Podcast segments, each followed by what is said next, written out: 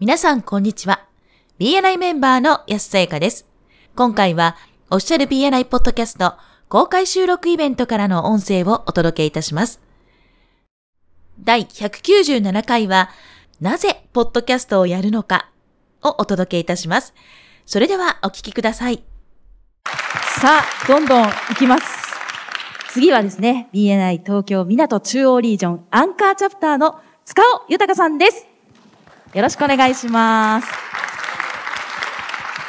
実は塚尾さんはもうこのオフィシャル BNI ポッドキャストのある意味影の応援団長というところでですね、今日はそのいかにもこう応援団長っぽいところを取り上げてみたいと思います。せっかくポッドキャストの公開収録なので、まあ、今までちょっとメンバーとしてのお悩みっていうのが多かったんですけども、塚尾さんのところでは BNI ポッドキャストはこう聞こう。たくさんのチャプターメンバーと接点を持つようになり、改めて感じたのが BNI ポッドキャストを聞いていない方や、他のトレーニングと絡めてうまく活用できていないのではと思われるメンバーとも出会うことがあります。大野さん、安さんから改めて、BNI ポッドキャストはこうやって聞いたり、こうやって活用してもらいたいなど、参考になる話を伺いたいです。ということでお話をいただいております。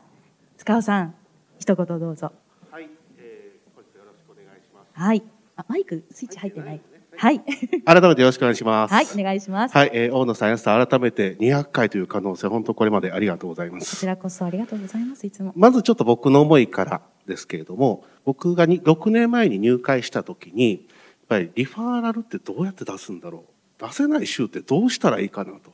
うん僕はね、一人で考えると難しく考えてしまうたちなので、そんな時にこのポッドキャストの存在を教えてもらって、あ、これならできるわということで、一つ一つぶれない BNI の基礎を学べたかなと思って、6年間続けてこれた大きな理由が、やはりポッドキャストがあったからとうん。言い切っております。ありがとうございます。だけど、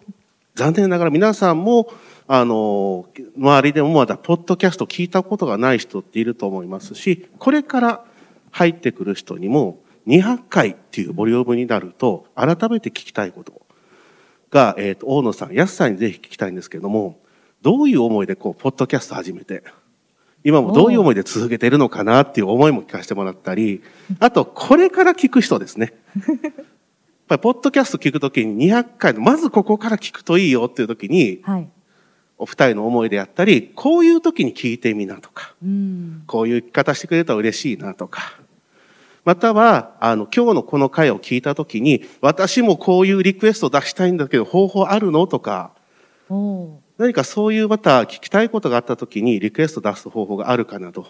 んかそういったことも聞かせてもらえたら嬉しいなと思ってます。ぜひよろしくお願いしますー。。はい、ありがとうございます。お時間にちょっと限りがあるので、全部は難しいかもしれないんですけども、まあ、ぜひ大野さんとからこう思いといいますか、ポッドキャストを始められて、かつこう200回まで続けていく、その思いを多分皆さん聞きたいんじゃないかなと思いますし、その思いを聞いたら、他の今まで聞いてなかった方も聞いてくださるんじゃないかなという期待を込めてよろしくお願いします。ありがとうございます。いや、本当にいついつもね、応援してくださっていて、なんていうんですか、多分、あの、二人よりも、はい。塚尾さんの方が内容的には詳しい、一番詳しいんじゃないあ、かな。それは間違いないです。で、第何回に何を喋ったかって全部ね、パッと出てきますからで、す。なな分かんないと聞きます。うん。こんな話僕僕たち知ってませんでしたかって聞いたらね、答えてくれますもんね。そうなんです。第何回の何々って言ってくださいますね。はい。歩くポッドキャスト、はい。間違いないです。ありがとうございます。で、ご質問何でしたっけ？重い。重いですね。はい。あのーこれやろうっていう話になったのはもちろんあの例えば、えっと、ソウル社の前綱博士が英語版でポッドキャストをされていたっていうのもあるんですけど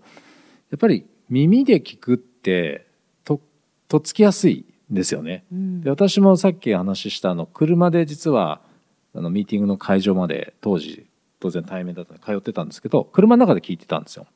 あのポ当時 CD があったのではい。CD をプレイヤーに車でかけてずっとね聞いてあの行きは自分のプレゼンを聞いて。はい。で帰りは前津博士のポッドキャストを聞くみたいな感じだったんですね。まあ、いずれにしても音って、まあ、読むのあのなんていうか読まないわけじゃないんですけど、うん読むってか結構こう覚悟して読まないと読めないかったりするじゃないですか。そうですね。でも聞き流すみたいな割と気軽に聞けたりするので、うんお音のそのリソースってすごく便利だなって思ってました。はい。なのでやっぱり日本語でもそういう音による情報とかうんあのその役に立ちそうなコンテンツっていうのはやっぱり配信すべきだと思っていたのではい。よりこう使いやすいあの触れやすいコンテンツということでポッドキャストをスタートしたっていうのがきっかけですね。でもうやっぱり安さんにお声かけして、はい。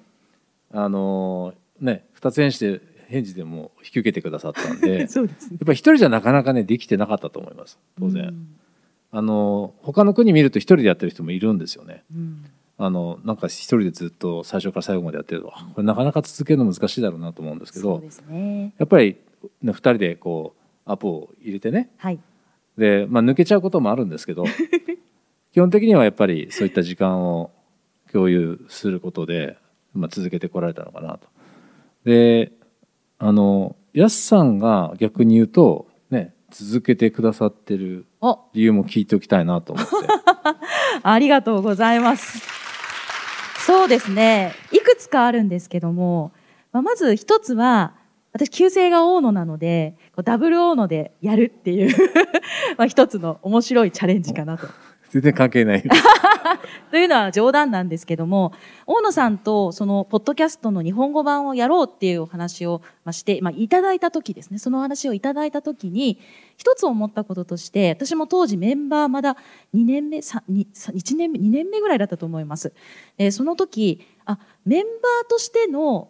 一応この音声メディアの中では代表として皆さんの思いをもっと多くの方に伝えられたらなと。また大野さんが伝えていきたいと思っていることをメンバーの立場からまた一緒に共有していける機会ができたらいいなって思ったんです。で、始めてみたら思いのほか反響が大きかったですよね。なので最初は本当にスルーッと始まって、で、ディレクターの方を中心に広めていただいたんですけども、そこからあっという間にメンバーの方を介して、どんどん介して、エデュケーションコーディネーターの方がネタとして使ってくださるようになったり、いつも聞いてますよって言ってくださったりするようになって、あ、これは続けていかないといけないなって、前向きに思ったっていうのが今も続けている理由ですね。本当にありがとうございます。でもこれやっぱり皆さんが聞いてくださらなかったら、続けられないですよね、小野さん。いや本当そうなんですよね。で、はいあのこういう場場でもね皆さんやっぱりいつも聞いていてって楽しみにしてるんですっておっしゃっていただける本当あのね一言まあ社交辞令かもしれないんですけど でもそれでももうすごくあのねあのエネルギーというかはい。モチベーションに2人のモチベーションにつながっているので、はいまあ、それが一つ続けられている理由の大きい部分かなと思いますね。はい。ですので今後も、まあ、200回今回のこの収録で迎えますけれども、また250、300とこう続けていけたら、もっともっと多くのメンバーの方に思いも届くんじゃないかなと思いますので、ぜひ今日ご参加の皆さん、チャプターメンバーの方に伝えていっていただきたいなと思います。ということで塚尾さん、ありがとうございました。これからもよろしくお願いし。ますありがとうございました。いや、大野さんのそのスタートする時の思いを改めて聞くとちょっと胸がジーンとしてきました。ありがとうございます。今回のエピソードはいかがでしたか ?BNI メンバーとしての活動や皆様のお仕事で活かしていただければと思います。今回も BNI ジャパンナショナルディレクターの大野代表と私 BNI メンバーの安さやかでお送りいたしました。このポッドキャストはコンビニの人材育成を支援するコンクリ株式会社の提供でお送りいたしました。それでは次回もオフィシャル BNI ポッドキャストでお会いしましょう。See you next week!